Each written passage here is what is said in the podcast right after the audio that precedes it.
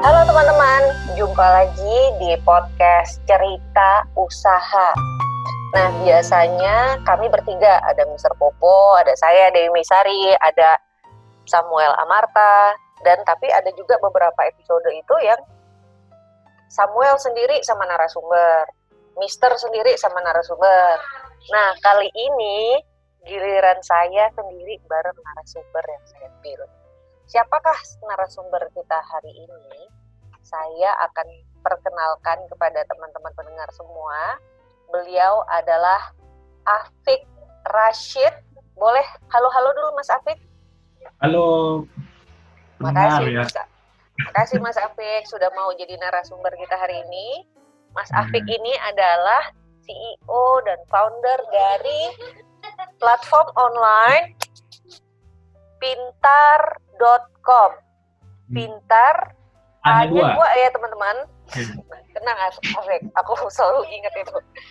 Pintar.com ini adalah sebuah platform yang mengajarkan berbagai modul-modul kursus online yang praktis dan terbukti faedah karena kursus-kursus yang dijual sama Mas Afik ini laris teman-teman. Jadi banyak orang yang mau beli videonya tuh bayar gitu. Artinya kontennya nih faedah banget. Terus yang kedua, follower Instagramnya si Pintar ini 100k lebih, 100 ribu lebih gitu.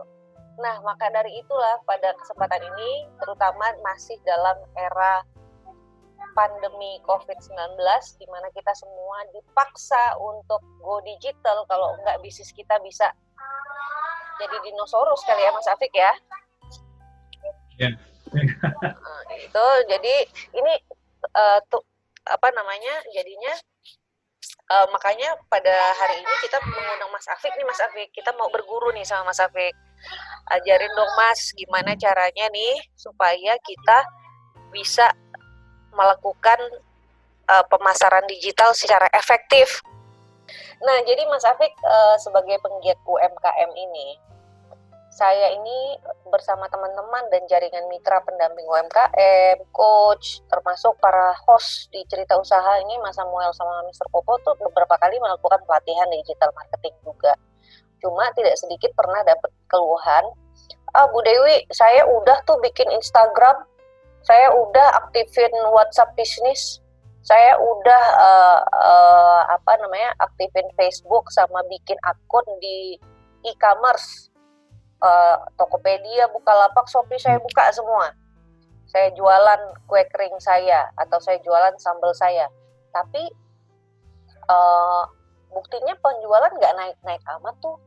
Mana katanya kalau udah go digital penjualan meningkat. Nah, kira-kira ini nih keluhan yang pernah nggak nggak jarang-jarang juga sih Mas Afik ada beberapa kali lah uh, menerima keluhan seperti itu. Nah tentunya latihannya tentang apa itu Iya masih eh, pelatihan atau gimana? Pelatihan atau digital gitu? marketing gitu? dasar lah sebenarnya masih dasar pengenalan dulu karena kan masih banyak juga pelaku UKM yang nggak punya email kan. Nah, jadi oh. dari dari awal-awal banget. Nah justru lewat podcast ini kita pengen teman-teman yang masih belum puas belajar digital marketingnya itu biar tahu tentunya banyak rahasia dong di balik digital marketing ya kan Mas Afik? Iya. Yeah. Supaya bisa works, supaya bisa efektif. Nah ini hmm. yang kita mau tanya ini sama Mas Afik nih menurut Mas Afik supaya kita bisa melakukan penjualan uh, digital secara efektif apa aja sih yang harus kita siapkan channel-channel apa aja, terus selalu apa urutan persiapannya. Silakan Mas Afik, boleh diceritain dulu. Kalau perlu okay. dikenalin beberapa istilah-istilah digital yang kami semua perlu pelajari, silakan Mas biar kami bisa sekalian belajar nyatet-nyatet. Sip. Ya, silakan Mungkin Mas. Kalau awalnya banyak yang gagal digital marketing itu sebenarnya kalau dari yang pengalaman saya itu lebih ke arah product knowledge-nya, business owner-nya sebenarnya nggak tahu. Jadi kadang-kadang value proposition-nya pada mereka tuh masih ngawur dan segmentasi dari audiensnya juga nggak jelas ibu. Okay. Jadi biasanya saya kasih saran sih kalau misalnya terus gimana mas? Memang saya nggak tahu biasanya ya gitu. Terus biasa kasih saya kasih saran sih biasanya saya saya bilang sih coba minta tolong sama konsumen, terus tanya beberapa pertanyaan, misalnya kenapa produk produk saya dibeli gitu, biar tahu value proposition-nya ya. Habis itu konsumennya apa, soalnya itu sangat penting nanti untuk menentukan ke bawahnya ke digital marketingnya kayak di ads-nya dan lain sebagainya itu penting banget. Jadi saran saya sih yang pertama kalau uh, misalnya untuk produk knowledge-nya sendiri masih belum terlalu kuat gitu, misalnya segmentasi usernya belum terlalu tahu atau misalnya value proposition dari produknya, value proposition itu misalnya pembedanya atau ya, apa gitu. ini keunggulan produknya ya, lah. keunggulan. Kenapa keunggulan sih dari, kamu beli kue kering saya? Oh murah ya, sih. Gitu. Untuk murah sih ini lumayan enak misalnya konsumen bilang kayak gitu gitu ya. Ya, Ya, simpel yeah. aja bisa mungkin ajakin 5 atau 10. Kami juga di Pintar dulu kayak gitu sih. Jadi di awal-awal sebelum mulai itu kami sebelum spend agak banyak ke iklan gitu, kami iklan udah sekitar 80 juta kayaknya, 80 60 juta per bulan itu.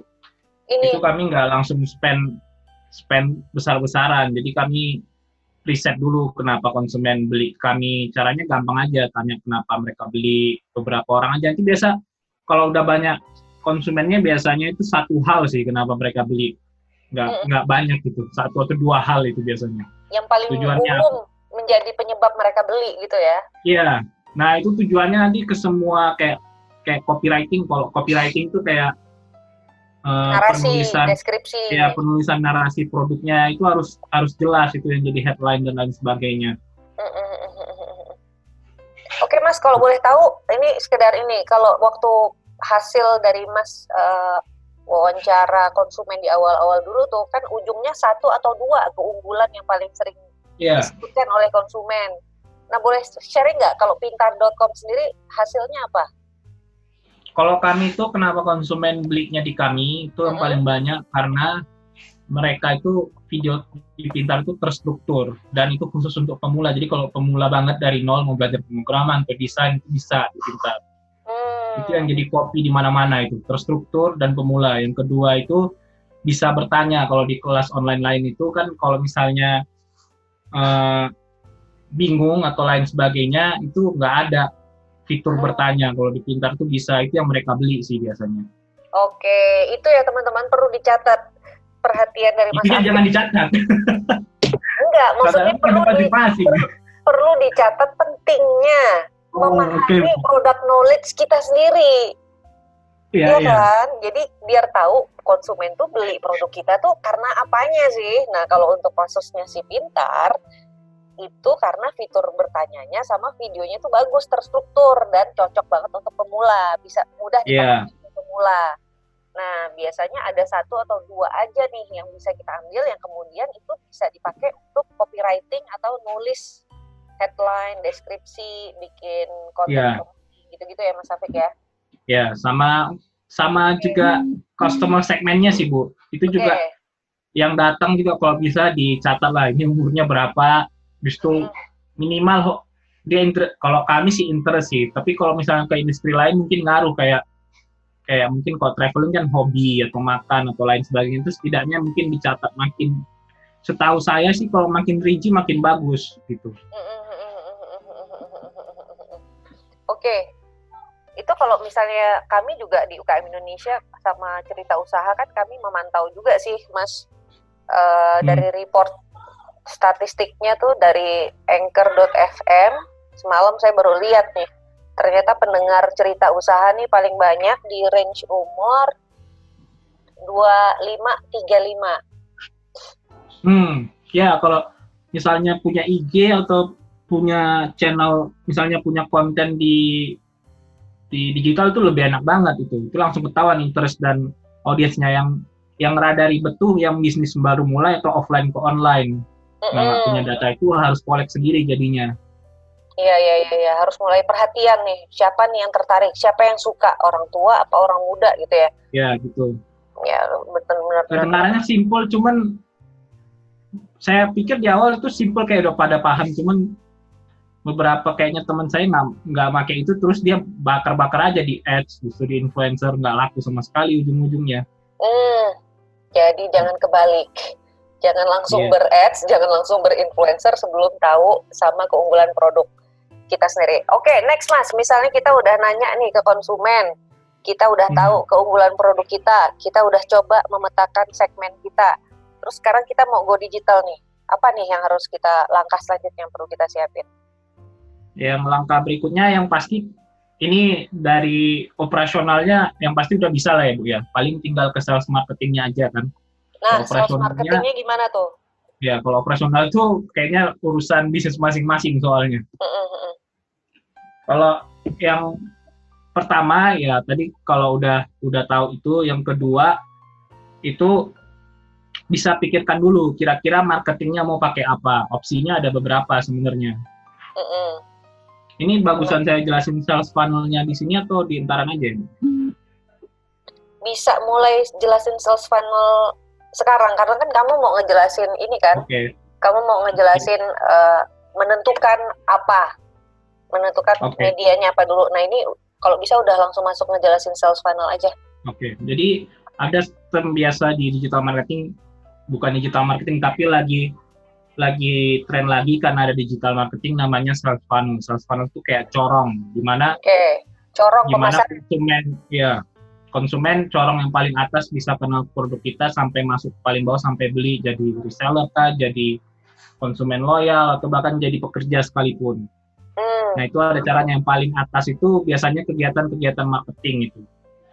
Makin ke bawah itu sales sama sampai ke salesnya sampai ke upsell upsell lainnya sebagainya. Nah kegiatan pertamanya itu kita harus menentukan dulu channel yang cocok apa. Hmm Nah, channel yang cocok itu kalau digital kan ada banyak tuh. Ada ads. Ads juga ada dua sekarang yang ada tiga itu sekarang kalau yang lagi lagi populer. Ada Instagram, Facebook, sama Google. Cuman kalau saya sarankan sih kalau sekarang yang Google itu lagi mahal banget ads-nya. Oke. Okay. Kalau yang udah naik, udah gak kayak dulu lagi data. Walaupun saya nggak pernah pakai Google Ads ya, cuman kalau saya tanya ke praktisi itu udah bagusan kalau mau spend ya bisa spend ke Facebook Ads atau Instagram Ads. Oke. Okay. Cuman Terus? masalahnya kalau uh -huh. Ads ini harus ada modal minimal. Jadi nggak bisa kayak cuma nge-spend 100 ribu habis itu ada yang convert. Karena di belakangnya ada mesin algoritma yang harus diisi datanya dulu. Oke. Okay. Mesin, mesin algoritma jadi, maksudnya gimana nih mas? Jadi kan Ads ini kayak gampangnya itu mencari mencari konsumen yang cocok untuk membeli produk suatu bisnis kan. Terutama Instagram Ads sama Facebook Ads kayak gitu. Nah kalau dia ada namanya di situ machine learning. Jadi kalau yang gimana mereka mencari itu pakai metode machine learning lah. Nah machine learning itu itu harus di harus banyak datanya dulu baru efektif marketingnya. Jadi rata-rata sih biasanya kalau mau spend ke ads itu butuh sekitar 500 dolar dan yang runnya harus yang jago sih. Baru kelihatan ada mulai Hasil. kelihatan lah. Iya hasilnya.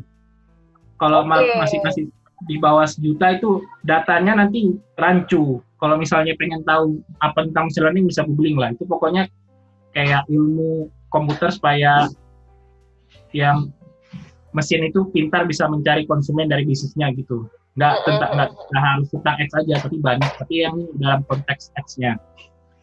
Oke, okay, uh, eh, saya sorry mas, saya harus potong dikit nih, pengen nanya lagi iya. soalnya. Uh, eh, 5 juta itu kalau misalnya kita mau promosi pengumuman pakai iklan digital gitu ya. 500 dolar itu 7 juta, Bu. Ya, sekarang gitu. saya masih gagal move on ya. Sekarang udah bukan 10 ribu lagi gitu ya per, per satu dolar. Oke, okay, 7 juta ya. 7 jutaan yeah. udah sekarang teman-teman. Nah, uh, itu tuh di spendnya apa dikeluarkannya apakah satu waktu 5 juta atau ini uh, dikeluarkan perlahan sehingga bisa satu bulan habisnya si 7 hmm. juta ini atau gimana, Mas? Perlahan sih, Bu. Ya. Jadi kalau Facebook ada taktiknya mulainya dari 5 dolar dulu sebenarnya. Tapi ini hmm. kalau Facebook udah udah detail praktikal banget ya Yeah. Kami juga mulainya awalnya kayak gitu, belajar dari luar negeri, dari gitu-gitulah, dari online course. Jadi kita coba harus 5 dolar dulu, tapi itu harus di testing semua. Kayak targetingnya, targetingnya tadi itu kan segmennya, segmen bisa, bisa dicatat tuh. Kalau di Facebook uh. itu bisa dipilih langsung. Umur uh. sekian, umur sekian, sekian, sekian, lokasi. Ya. Ya, kalau itu udah udah benar targeting seharusnya nggak perlu dites lagi. Yang perlu dibuat tes itu adalah ads-nya bagusnya atau enggak. Itu itu ada kemampuan harus desain grafis sama copywriting di di di caption Instagram ads atau Facebook ads-nya. Itu harus dites sih. Itu nggak bisa langsung kayak tulis aja misalnya beli beli misalnya beli online course ini langsung aku nggak bisa itu. Itu harus dites kenapa ada beberapa cara-caranya kayak kalau kalau misalnya pendengar mungkin tahu tentang copywriting kan itu ada AIDA, ada yeah. P3, itu harus dicoba itu. Terus headline-nya juga harus dicoba. Nah itu yang bikin makanya kalau selain testing ads-nya tadi itu sama benuhin data dari Facebook-nya, makanya biasanya kalau pakar-pakar bilang butuhnya kalau punya modal 500 dolar baru bisa lah works itu Facebook ads. Hmm. Yang rata-rata. Karena mereka itu menghabiskan waktu menghabiskan budget segitu untuk testing di Facebook Ads-nya sendiri sebenarnya sama kumpulin data di mesin learning-nya. Oke, okay. nice, nice, nice. Saya baru tahu nih Mas Afik. Oke, okay, mantap, mantap. Terus Mas lanjut Mas, mau dengerin lagi Mas. Oke. Okay. Oke. Okay. Uh -uh. Tadi udah sampai ads ya. Sampai ah. ads. Itu kalau channelnya okay. ads. Uh, terus? Ya. Kalau nggak mau ads, ada channel lain namanya content marketing atau ada juga influencer. Kalau content marketing bisa di Instagram, bisa di Facebook, bisa di YouTube, bisa di Google. Kalau Google itu jadinya jatuhnya SEO. Kalau sekarang sih saran saya pakai yang pakai yang yang mainstream aja, bisa Instagram atau Facebook atau YouTube. Itu agak agak agak murah lah, dan agak mudah. Cuman masalahnya kalau konten ini, ini kan makan waktu untuk untuk develop followernya. Kalau ads mungkin sekitar sebulan dua bulan udah working. Kalau konten mungkin butuh enam bulan, empat bulan baru misalnya dapat 100 ribu follower, 50 ribu follower. Karena kalau followernya masih seribu, habis itu channelnya di konten itu agak susah soalnya. Oke, ini sih kebanyakan kalau UMKM sama pemula pasti masih di bawah seribu sih mas rata-rata follower mas. Iya, ya bisa juga mungkin untuk investasi jangka panjangnya di konten bisa soalnya kan gratisan itu maksudnya murah cuman desain kayak gitu hire aja satu desainer terus misal bikin konten. Bikin kontennya pun ada caranya. Nggak bisa langsung bikin-bikin harus di riset dulu. Jadi misalnya misalnya lah ada Instagram A yang bisnisnya misalnya kayak pintar lah. Misalnya kalau pintar 101 itu kan udah lumayan tuh sekitar 100 ribu follower. Iya itu kontennya ya itu kontennya nggak sembarangan itu udah kami riset di belakang. Ter mm -hmm. Terutama ba paling banyak yang salah saya lihat UMKM itu kontennya jualan semua, itu nggak ada yang mau follow ujung-ujungnya. Sedangkan yeah. konten nggak kayak gitu mainnya.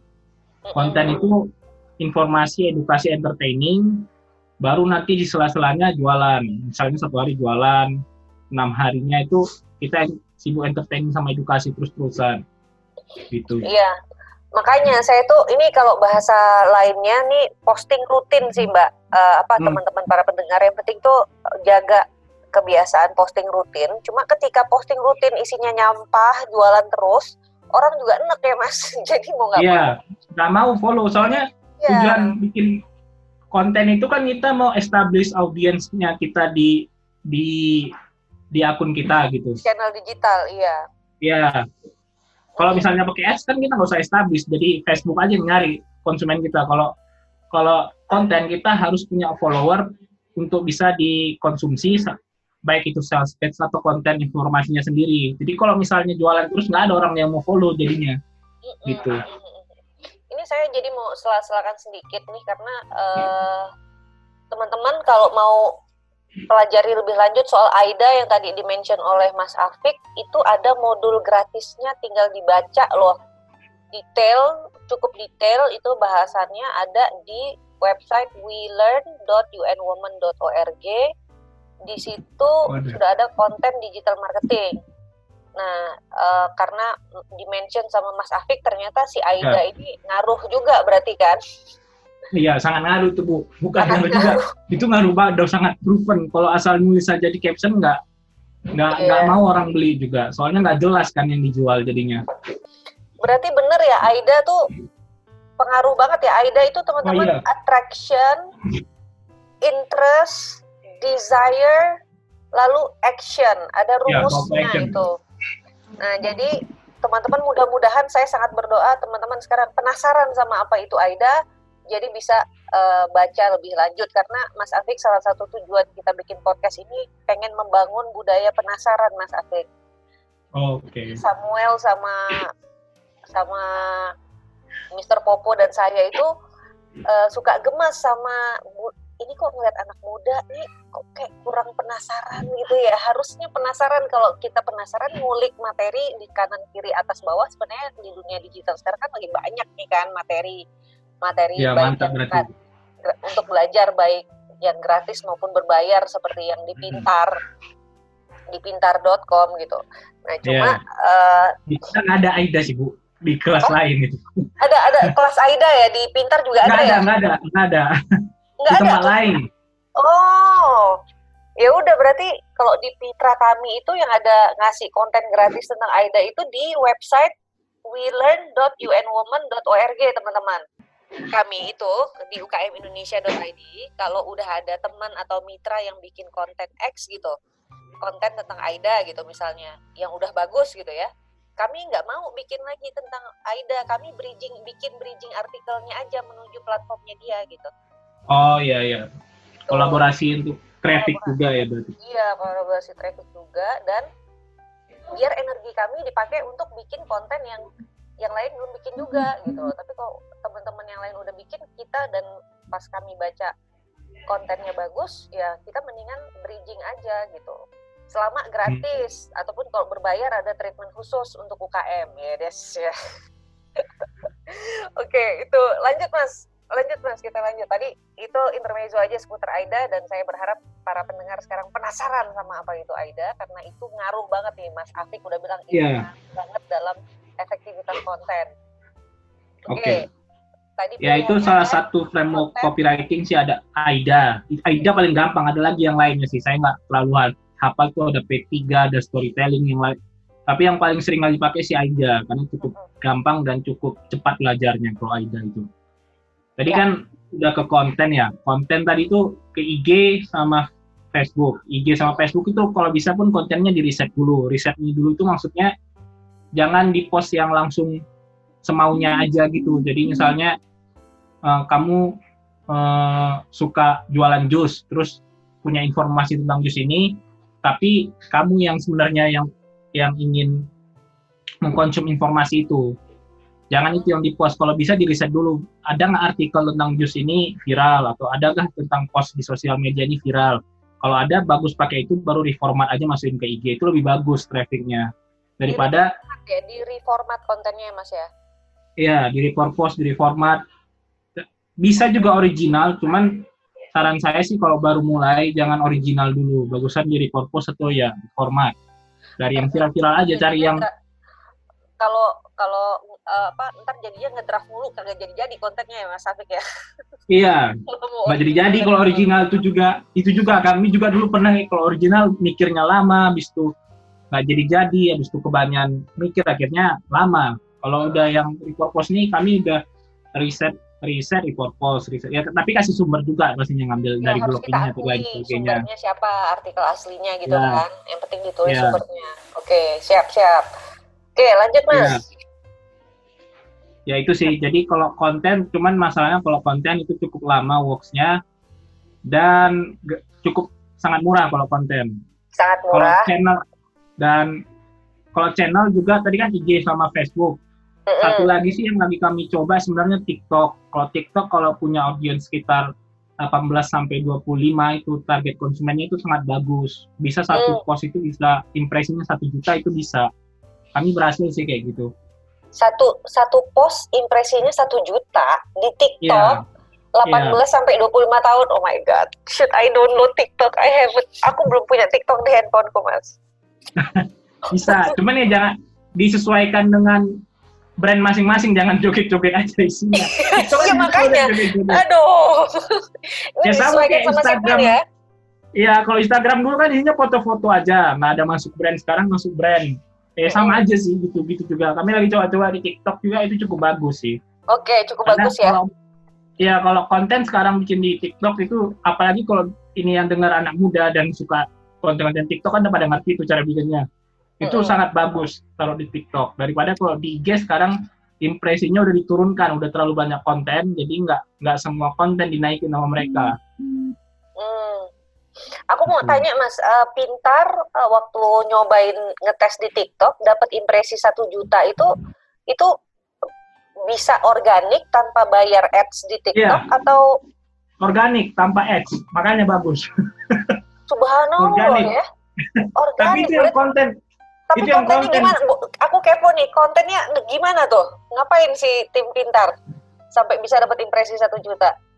ya kontennya iklan? konten yang edukasi ya, bukan yang sales, yang edukasi. Emang sih ya nggak bukan sales, tapi yang edukasi. itu video. Cuman kayak kan, menjelaskan kan? kayak simple aja tim saya kayak menjelaskan 12 skill yang di di ingin dikuasai tahun ini gitu. Cuman udah kan kalau TikTok ada goyang-goyangnya dikit gitu, terus udah satu juta sejuta sekian gitu langsung impresinya. Oke, jadi isinya cuma cerita tentang 12 skill yang pengen dikuasai tahun ini sambil Iya. joget-joget dikit gitu. Iya, Satu juta ini penting ini Iya. penting ini informasi. gratis itu. Oke, Maksudnya kan oke. konten gratis nggak pakai ads. Makanya Iya, kalau iya, misalnya ada waktu ada waktu habis itu mau ngerjainnya long term konten bagus sebenarnya. Kalau ads kan sebenarnya yang mau cepet sama punya punya budget. Mm. Oke, siap, Nah, sih. siap. Bisa posting tin- rutin pakai kreatif di konten. Ya. Terus kalau TikTok bisa kami sarankan agak bagus sekarang. Nah, Apalagi untuk itu umur kan 18 sampai channelnya- 25 ya. Hmm, TikTok. Itu kan tadi channelnya konten. Kalau konten tadi ya itu tadi edukasi edukasi edukasi tapi jangan juga lupa jualan. Kalau edukasi terus kan nggak dapat nggak ada nggak ada investasi di situ jadinya. Ya, jualan juga beberapa post tapi jangan jualan terus. Baru yang selanjutnya ada namanya influencer. Kalau influencer juga sangat bagus saat ini. Kenapa sangat bagus? Influencer itu bisa dikatakan murah tapi audiensnya itu banyak gitu. Kalau- kalau dibilang sih sekarang yang kami paling banyak returnnya dari channel semua tanpa yang berbayar ya kalau konten kan gratis tuh. Kalau Mm-mm. gratisnya paling ba- bayar desainer sama yang ngerjain captionnya aja. Iya, itu iya. di influencer. Influencer bisa sampai return tuh bisa 10 kali lipat sekali post aja di kami itu. Mm, cuman masalahnya kalau influencer yang bikin masalah itu kan nggak scale. Maksudnya harus ada yang ngurusin manajemen kayak influencernya siapa. Ini influencer mungkin saya jelasin dulu ya. Influencer tuh yang yang dia punya akun akun Digital. IG akun followernya ya, akun- banyak. followernya banyak. Dan punya nggak harus kalau followernya banyak aja masalahnya nanti susah juga sih. Pokoknya IG Facebook followernya banyak dan punya influence ke audiensnya ke audiensnya kadang-kadang ada juga yang cuman followernya banyak cuman nggak jelas Mm, maksudnya dia itu nggak jelas maksudnya dia itu siapa kalau bisa dicari dulu yang sesuai dengan brandnya mm, mm, mm, mm, mm, mm. Figurnya nih harus kita Ya. pelajari juga sesuai sama brand kita atau enggak karena bisa mempengaruhi kekuatan si influencer mengconvert Hmm, follower iya jadi, benar jadi pembeli kita gitu ya Mas ya. ya Mm, mm, mm. influencer sama akun publik sih. Kalau akun publik juga akun publik kalau influencer kan orang, kalau akun publik tuh eh, channel tapi bukan individu dia yang ngerjain rame-rame jadi kayak konten biasa. Akun publik namanya. Akun publik Boleh juga kasih contoh bagus. nggak Mas akun publik tuh kayak gimana? Saya kasih contohnya gimana kalau podcast gini ya. Eh, enggak maksudnya akun publik nama-nama akunnya. Nih, misalnya kalau di kami akun publik yang biasa kerjasama namanya ada at teknik informatika. Ini dia kerjanya ngepost-ngepost tentang tips tik tips teknik informatika, tapi dia nggak ada jualan. Heeh. Nah itu itu kerjasama sama kami. Itu Oh, Oke. dia bukan influencer, dia juga bukan orang gitu ya. Channel biasa kayak kok bisa gitu-gitu. Oke, ngerti ngerti ngerti ngerti ngerti. Itu akun publik namanya. Oke. Nah akun publik ini biasa cukup-cukup murah sih kalau sekarang. Kalau misalnya nemu yang pas. Nah masalahnya kalau influencer ini yang tantangannya tadi selain nge-scale-nya, kedua harus nyari yang pas. Nah itu yang itu yang agak agak agak susah sih. Karena kadang-kadang nggak semua influencer bisa di bagus sama brand kita. Jadi itu harus dites juga. Ada bisa tes mungkin pertama tadi kan kalau udah dapat segmennya, udah dapat juga value propositionnya, bisa bisa dicari itu di IG eh, yang cocok influencernya apa. Misalnya kalau pintar ya contoh, contoh kalau pintar kan ini teknik informatika udah udah, udah paling mirip kan sebenarnya kebetulan Ya, ini saya ada- lihat followernya 50 ribu lebih ya si teknik Iya. informatika ini. Iya. Mm-mm. Terus? Nah itu pun kami walaupun udah pas itu nggak bisa kayak sekali post yakin udah works nggak bisa juga itu harus di testing juga beberapa. Intinya sih kalau influencer yang pertama pandai-pandai nyari sama pandai-pandai nawar sih. Kalau influencer rata-rata murah sih mbak. Kalau sekali post tuh sekarang kayak teknik informatika itu nggak sampai 100 ribu kalau nggak salah sekali post ya sekali paid promote. Itu saya bilang kalau Promote di feed atau di story itu 100 ribu? di feed, Di feednya ya? Oke. iya 100 ribu empat kali post atau berapa gitu. Oke, oke, oke, oke. Cukup murah dan returnnya lumayan. Return. Sekarang saya mau masuk ke return nih, Mas. Maksud Mas return itu jumlah klik atau jumlah penjualan? return langsung ke ROI bisnisnya sih, Mbak. Oke. Bu. Misalnya saya spend misalnya kayak 100 ribu, saya baliknya berapa juta gitu dari influencer ini. Hmm, Gitu. berarti sales kan? Berarti yang dimonitor Ya, salesnya kan? sales. Ya, kalau Mm-mm. ads itu kalau Facebook ads, Instagram ads kami itu return sekitar 2,8 lah. Dari misalnya saya spend sekian, return sekian. Kalau influencer itu bisa sampai 10 lah. 6 sampai 10. Sekali Oke. Kalau konten itu jangka panjang, strategi jangka, jangka panjang dan kayaknya lebih dari influencer kalau konten itu karena cuman bayar desainer dan satu orang yang ngerjain caption kan nggak nggak bayar apa-apa soalnya kan Mm, mm, mm, mm, mm, cuman mm. bayar operasional aja Iya itu cuma apalagi kalau udah jadi staff inti, udah jadi pegawai admin yang kerjaan Iya. rutinnya itu gitu kan.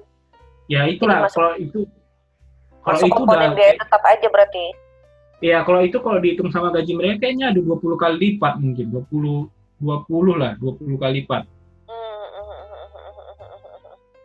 Oke, ini menarik banget. 20 kali lipat itu maksudnya kita spend berapa, terus yang jadi sales berapa gitu kan ya. Ya tapi lama ya itu masalahnya kalau Kalau konten konten. kan lama jalannya. Jadi 20 kali lipat tuh kalau saya bisa bisa hitung itu 20 kali lipat dari dari gaji operasional mereka sekarang kan gaji operasionalnya nggak nah audience base-nya itu nggak nggak nggak sekarang aja udah dari enam bulan setahun yang lalu soalnya mulai Oke. workingnya itu agak tiga bulan empat bulan yang belakang ini kalau konten ya gitu Oke mas, Eh, ini nggak terasa nih kita udah hampir setengah jam nih kita ngobrol. Tapi saya Oke. masih penasaran sama ceritanya Mas Afik karena Oh, oh tadi ya bentar. Ya, tips ya, bentar bu. Kalau ma- kalau mau coba influencer postnya yang kayak gimana bisa bisa misalnya mau lihat yang working postnya gimana. Itu Hmm. influencer juga biasanya rada-rada salah sih ngepostnya itu. Saya lihat UMKM biasanya ngepostnya langsung jualan gitu. Itu nggak nggak works di Instagram bisa diturunin kalau mau lihat yang works yang di mana bisa buka di pintar.com lihat taggingnya biasanya influencer yang tagging ya, atau hashtag ya, tagar itu- ya maksudnya ya, hashtag. bukan tag yang tag pin buka Instagram pintar pintar Hmm. 101 baru ya yang tag kan ada tag tuh Mm-mm. nah itu biasanya influencer yang kerja sama kami itu biasa nge-tag kami lihat aja postnya nah itu kayak gitulah post yang Oh. post ini kan jelasinnya nggak bisa pakai podcast soalnya saya mau ngasih tahu kadang-kadang banyak yang salah cara ngepostnya jadi kalau ngepost aja gitu nggak bisa juga di influencer nggak laku juga nanti diturun sama Instagram jadinya postnya ya itu sih Oke oke oke. Jadi teman-teman kalau mau tahu efektivitas influencer kayak gimana, salah satu contohnya ke Instagramnya Pintar 101. Jangan lupa saya sebut Pintar karena A-nya dua. Nah di situ kan ada tiga menu nih, ada menu post, ada menu IGTV, sama menu tag. T A G G E D. Nah teman-teman klik yang menu tag ini, nah biar kelihatan, biar bisa ngepoin influencer yang posting di feednya dia terus eh, mention pintar tuh kayak gimana bentuk-bentuk postnya gitu ya. Tapi Nah. perhatikan nggak semuanya influencer nih, ada beberapa yang konsumen, pokoknya ya ada yang konsumen yang jualan pokoknya ada eh, pokoknya kepoin aja saya kami kami bertiga tuh harapannya tuh dari podcast itu kepo please kepo abis ini gitu Iya. tolong kepo abis ini nah ini kita pengen ada waktu masih sekitar 10 sampai 15 menit lagi nih Mas Afik Iya. saya mau saya mau gali soal tadi kan kita udah ngomongin ROI iklannya atau ROI spendingnya. Kalau misalnya iklan itu cepat, cepat, uh, tapi ROI-nya sekitar 2 sampai tiga kali. Jadi misalnya spend hmm. 5 juta, uh, baru bisa converted jadi revenue, ya berarti sekitar 10 sampai 15 juta. Nah kalau ya ini uh, revenue ya, nggak hitungnya nggak nggak profit kok profit ya, kan revenue, revenue, pasti ya, revenue, revenue pasti revenue, yeah. pasti sales ini.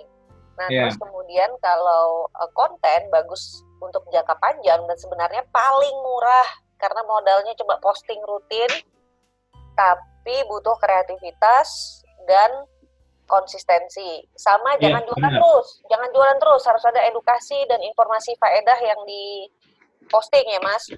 Ya benar benar boleh tahu rasionya sebaiknya gimana mas? Misalnya dari Response terkait konten ini. Ah, misalnya informasi berapa kali terus jual diselipin jualan oh. gitu. Kalau kami biasanya itu Senin sampai Sabtu, Sabtu itu informasi semua, edukasi sama entertaining. Uh -uh. Satu hari itu baru jualan, hari hari Minggu atau hari Sabtu lah, tukar-tukar itu. Oke, berarti Bisa, 6 banding satu tuh, 5 banding satu iya. atau 6 banding satu loh teman-teman ya. Ya, bisa cek aja nanti kalau pendengar mau lihat, buka aja di pintar tukang satu, kepoin aja. Kepoin aja. jualan yang Penasaranin aja. Iya. Oke, jadi 5, 6 banding 1. Nah, yang ketiga adalah influencer. Influencer mesti hmm. dicocokin sama persona influencernya atau akun publik yang mungkin cocok hmm. sama uh, uh, produknya kita. Nah, berikutnya nih saya penasaran nih. Pasti kan nggak ujuk-ujuk nih dari influencer, dari konten, dari iklan langsung jadi sales, langsung hmm. jadi penjualan. Pasti ada proses oh, di iya. tengahnya nih. Ada. Supaya closing beneran. Nah ini yang saya pengen nih Mas Afik boleh dong buka dapur sedikit biar pendengar kita nih jadi tahu benar-benar uh, apa seluk beluk supaya digital marketingnya tuh bisa efektif menghasilkan pendapatan. Oke. Okay.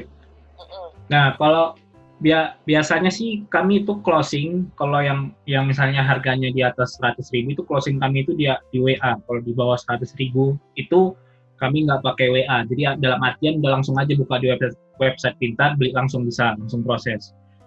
Nah, yang di atas 100 ribu yang udah agak mahal atau di atas 200 ribu lah itu kami biasa closingnya harus di WA kenapa? Karena orang Indonesia itu menurut data dari saya juga dari kelas mana ya saya dari kelas di Indonesia juga mengambil WA marketing. Uh Memang WhatsApp sekarang itu, Iya, mereka itu sekitar kalau nggak salah cuman 20% yang bisa pakai atau pakai paham dan trust terhadap langsung penjualan di website kayak di marketplace dan lain sebagainya. Sisanya itu mereka jualan di WA. Maksudnya sisanya itu mereka tuh nyamannya beli closing di WA gitu. Jadi dari yang channel tadi bisa dari yang misalnya dari konten dari IG atau dari influencer itu bisa diarahin ke WA dari ke WA tim lah jadi di WA baru di closing cara ngarahinnya bisa lihat juga caranya di IG kami itu ada contoh aja contek aja bisa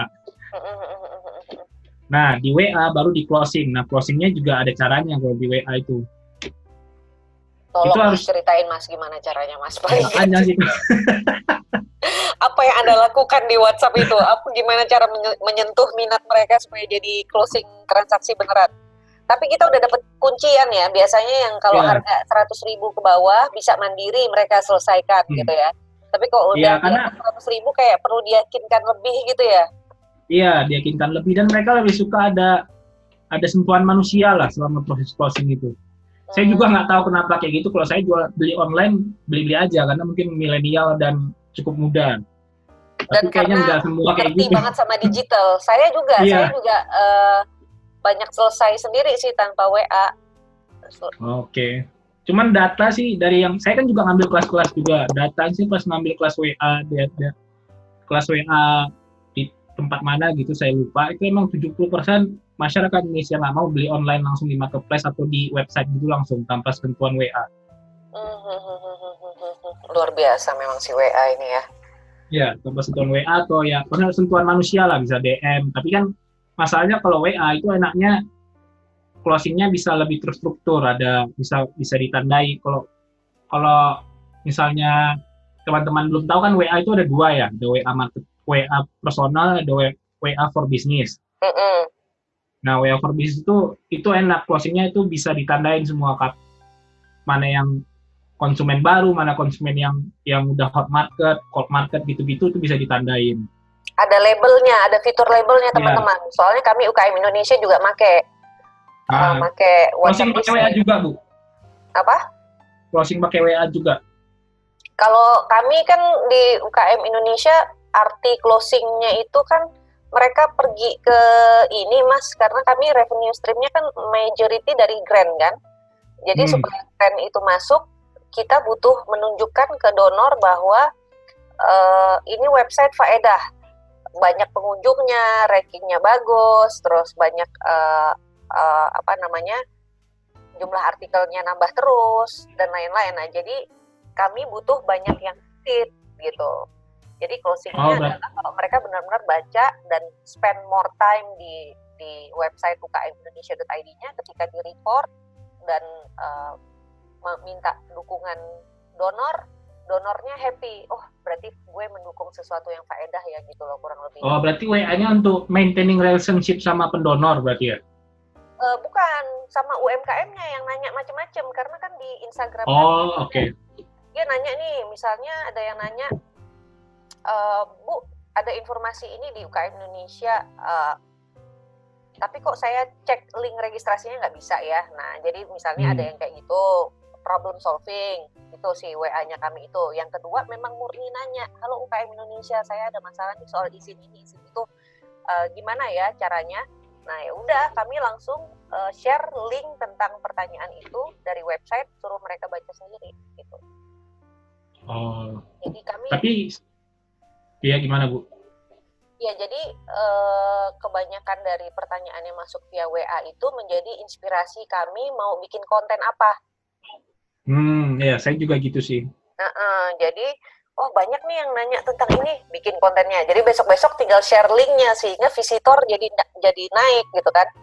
Dan hmm. setiap kali kita share link, boleh langsung dibagikan, disebarin aja ya Mas ya ke komunitasnya biar pada hmm. tahu semua uh, informasi tentang ini gitu. Paling kayak gitu aja sih kita. Udah optimal hmm. atau belum tuh mas? Karena kalau kita kalau masih. Kami sih, kalau kami sih kan jatuhnya WA kami di situ kami. Ya. Soal semua informasi di UKM Indonesia tuh pengennya kita sampai kapan pun masih gratis nih. Gimana bu? Kurang jelas tadi? Enggak, karena kalau di UKM Indonesia kan nggak ada konten yang kami jual Hmm. Semuanya gratis, bisa diakses gratis di situ. Jadi yang kami butuhkan hanya pengunjungnya banyak, makin banyak, terus pengunjungnya alokasiin waktu membaca lebih panjang di website. Nah, itu indikator utama kami sehingga ketika kami presentasi uh, memohon dukungan donor itu uh, bisa dapat donasi, bisa dapat grant gitu untuk membantu operasional si UKM Indonesia.id. Karena jatuhnya si UKM Indonesia.id ini non profit lah ibaratnya. Iya iya paham. Di bawah kampus kan, di bawah LPM FEU hmm. kan. Gitu. Berarti lebih ng ngambil traffic ya. Kalau di Pinta sih WA-nya itu ada sih ngambil traffic, tapi lebih banyak kami kerjanya closing. Iyalah, karena di... kan ngejual, pengen ngejual iya. kan, ngejual konten iya. ya Ya, kalau ya, closingnya memang hmm, gimana yang jelasin? Kalau closing di WA itu memang kayak kayak proses sales biasa, cuman pakai fitur-fitur optimisasi WA. Kalau di sini agak susah, nggak kelihatan gambarnya soalnya. Oke. Okay. Jadi dari prospecting kayak gitu kan biasa tuh kalau proses prospecting, presentation, follow up.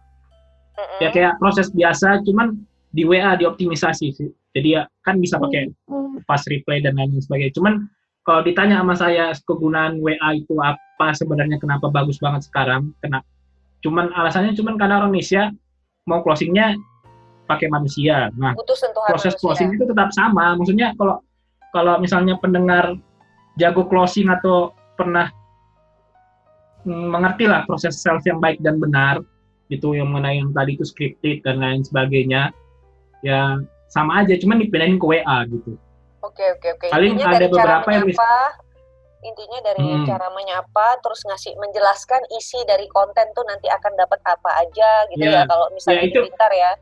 Ya, kalau itu kan kalau bisa dibilang sebenarnya ya mungkin lebih dibilang topiknya bukan WhatsApp, closing in WhatsApp in in WhatsApp sih, karena intinya di WhatsApp-nya itu cuman kita pakai teknologi untuk mengkomunikasikannya aja. Cuman yang core-nya di situ tuh proses ilmu sales-nya sebenarnya kalau di WA.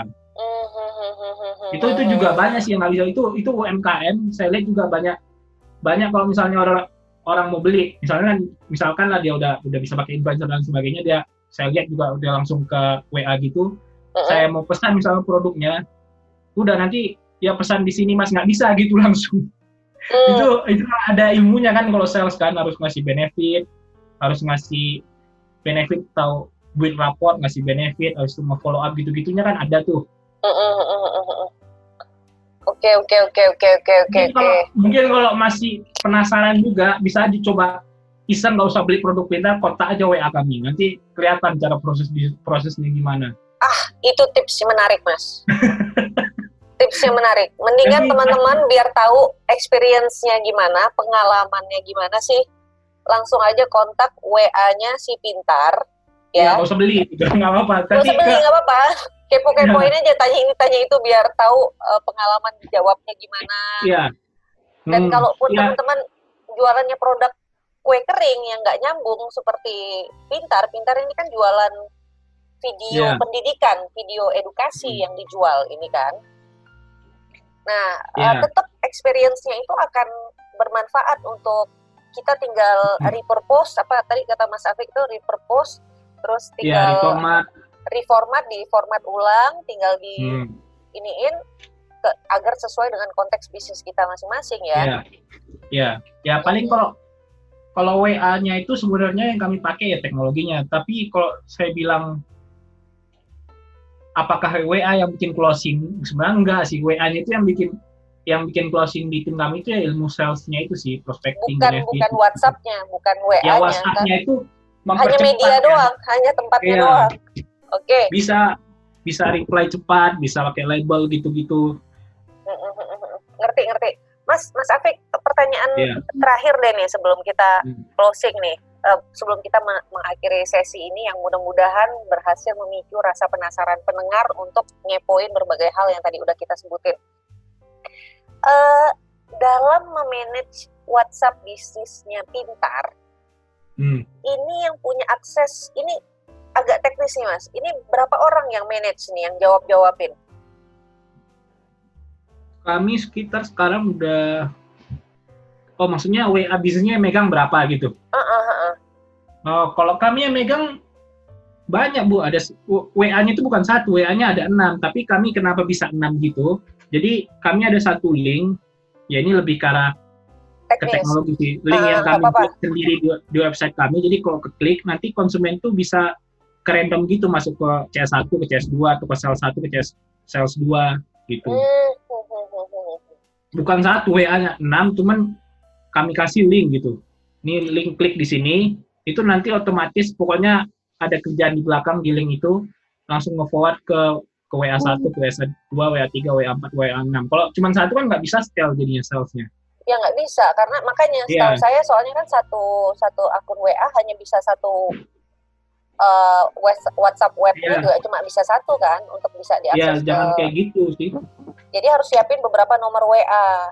Nomor, ya kalau udah banyak sih bu kalau masih kalau masih banyak, dikit ya satu aja ya, satu aja kalau, ya, kalau ya, kalau udah kalau udah banyak siapin bisa bisa bikin satu kayak URL tapi itu harus butuh bantuan programmer sih bikinnya gampang uh -huh. sih harusnya bikinnya itu nanti dia okay. bisa ngarahin dia ke CS1, CS2, CS3 secara random gitu. Oke. Okay. Random Sip. atau ada kuotanya bisa. Oke, itu ya teman. Mudah-mudahan nambah poin penasaran lagi nih. Wow, nanti kalau udah banyak CS bisa 6 ya nomor WA-nya ya. Tapi bisa di uh, apa bisa dipadankan ke dalam satu link. Nah, hmm. itu nanti bisa mudah-mudahan ini nambah kepo baru nih ke para pendengar ya. Tapi ingat teman-teman, kalau masih skala masih kecil ya kita satu aja dulu genahin ilmu salesnya supaya terjadi closing di WA itu ya karena pintar ini budget iklannya sebulan udah 80 juta nih. Iya, di sekitar segitu lah 80, 60 sampai 80 lah ganti-ganti tiap 60, bulan. 60, ya. Jadi wajar CS-nya ya. 6 ya kan? Mm-hmm. Kalau misalnya teman-teman kita masih baru mulai, masih mikro atau kecil ya mungkin kita bisa optimalkan uh, satu di WhatsApp ini yang mana kalau dari format yang saya sering monitor nih Mas dari UMKM praktis uh, praktek UMKM dan beberapa pelatihan yang pernah kami bantu fasilitasi itu intinya paling penting itu konten template yang perlu disiapin di WhatsApp itu tuh pertama nyapa, habis itu katalog hmm. produknya ada apa aja. Ya itu benefit. Uh -uh. Hmm. Terus yang ketiga tuh product knowledge seperti yang Mas bilang tadi. Oh kalau kalau keripik rasa ini tuh kayak gini bu, bla bla bla bla. Tapi kalau yang original tuh begini-begini. Nah yang pasti CS-nya nih mesti paham sama produknya. Terus hmm. uh, misalnya kalau ada paket-paket nawarin gitu kan nggak nggak mau yeah. sekalian 10 aja bu kalau 10 tuh harga per package-nya jadi murah loh misalnya kayak gitu kan ya iya yeah, ya itu, jadi, itu kemampuan sales kan iya itu kemampuan, kemampuan sales harus diasah sebenarnya Uh, uh, jadi yang tadinya pembeli itu niat cuma mau beli tiga di awal jadinya beli sepuluh hmm. gara-gara iya, disentuh sama CS yang jago benar, gitu. Nah baru kemudian terakhir konfirmasi pembayaran, kemudian uh, laporan ke, penbel, ke penjual kalau misalnya barang udah udah dikirim atau uh, nomor resinya bisa difoto dikirim ke pembeli biasanya seperti itu. Benar ya, ya Mas Afik ya kira-kira ya? Iya kayak gitu. Paling umum. Iya ya. benar kayak gitu. Cuman yang itu makanya saya bilang banyak saya kadang-kadang beli juga dari IG gitu hmm. yang bagus langsung ke WA. Ya nanti ya udah Mas bisa tolong uh, di sini aja gitu atau nanti nggak di follow up ya nggak bisa juga kayak gitu itu kan kemampuan kemampuan salesnya harus diasah sebenarnya. Oke lah Mas Afik, thank you so much nih kita udah dapat beberapa uh, jurus yang memang nggak bisa bikin kita langsung pakar di satu episode podcast ini ya teman-teman ya. Sangat tidak bisa. mau ngejelasin influencer itu bisa kayaknya 40 menit. WA WA closing tuh mau dijelasin sekarang kayaknya udah nah. udah 40 menit lebih nih Bu. Nah, makanya jadi gini teman-teman, kalau teman-teman setelah mendengarkan podcast ini bisa langsung DM ke podcast kami at cerita usaha. Misalnya, Mbak, uh, dalemin dong, pengen tahu seluk-beluk influencer, pengen tahu dong seluk-beluk uh, konten pakai posting rutin. Minta didalamin lagi kita bisa. Mas Afik masih mau berbagi lagi nggak kalau nanti ternyata pendengar banyak yang pengen ngedalamin poin boleh, pilar, boleh, pilar, pilar, pilar tadi itu? Nah nih Mas Afik udah mau uh, sharing sama kita dan kalau mau langsung nanya sama Mas Afik sebagai ahlinya yang udah mengamalkan sendiri digital marketing bisa boleh disebutin Mas uh, nama akun Instagramnya Mas Afik apa? Biar teman-teman bisa follow Afik. dan mungkin DM langsung aja nggak apa-apa. Alpha Fanta India QWERTY dot Romeo Alpha Salsa Yankee India Delta Afik Rashid. Afik, Afik Rashid. Rashid. Nggak pakai dot ya, ya Mas DM ya? saya masih balas kok. DM saya ah. kalau DM personal ya, kalau DM IG saya nggak, saya lagi yang balas. DM IG pintar, cuman kalau DM personal saya masih saya yang balas. Hmm, tuh teman-teman, kalau ada ada dua IG kan tadi Pintar 101 sama Afik Rashid. Nah, kalau uh, para pendengar DM-nya ke Afik Rashid itu nanti langsung Mas Afiknya sendiri yang bales gitu. Oke, okay, thank you so much nih. Makasih banyak nih Mas Afik. Kami semua yeah. udah bisa belajar di sini sekaligus saya mau ngasih tahu juga mudah-mudahan teman-teman makin kepo lagi dan di mitranya kami di kami itu ada inisiasi yang bagus yang kami ikut dukung itu welearn.unwoman.org teman-teman bisa membaca dan belajar mandiri tentang beberapa poin yang tadi Mas Afik udah sebutkan dari soal AIDA attraction interest desire dan action teknik untuk bikin konten kemudian beberapa trik-trik digital marketing lainnya juga udah ada di sana. Jadi silakan teman-teman bisa langsung berkunjung ke sana untuk baca gitu. Oke, Mas Afik, terima kasih banyak nih uh, atas berbaginya. Semoga membantu banyak orang untuk mempersiapkan uh, strategi digital marketingnya dengan lebih efektif mengubah uh, apa namanya promosi menjadi penjualan. Mas Afik, yep. boleh kami minta closing statementnya berupa tips atau apa kepada para pendengar? Tipsnya gimana? tips Closing tentang digital statement aja. marketing.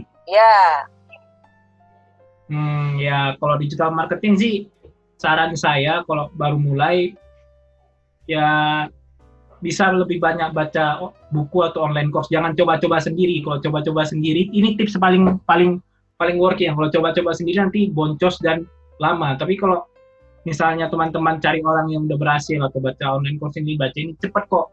Ya bisa lah tiga bulan dua bulan tuh bisa dipindahin bisnisnya sales and marketing lah minimal ke digital. Hmm. Jangan coba-coba sendiri saran saya sih itu aja. Dan Oke. ya semangat aja berbisnisnya selama pandemi ini. Siap, terima kasih Mas Afik. Oh ya, tadi saya mau jadi jadi teringat pesan Mas Afik juga. Sama soal tips bikin konten juga ya, jangan original original juga kalau baru mulai. Iya benar. Bisa bisa browsing, cari mana yang viral, terus kemudian eh, kompos ulang, ubah-ubah dikit, terus posting. Jangan lupa sebut eh, sumbernya gitu. viralnya juga jangan viral maksudnya yang sesuai brand juga ada juga saya lihat yang brandnya lain habis itu viralnya digas aja semua ya juga yang sesuai brand doang Iya iya iya, iya. oke oke oke Mas Afik.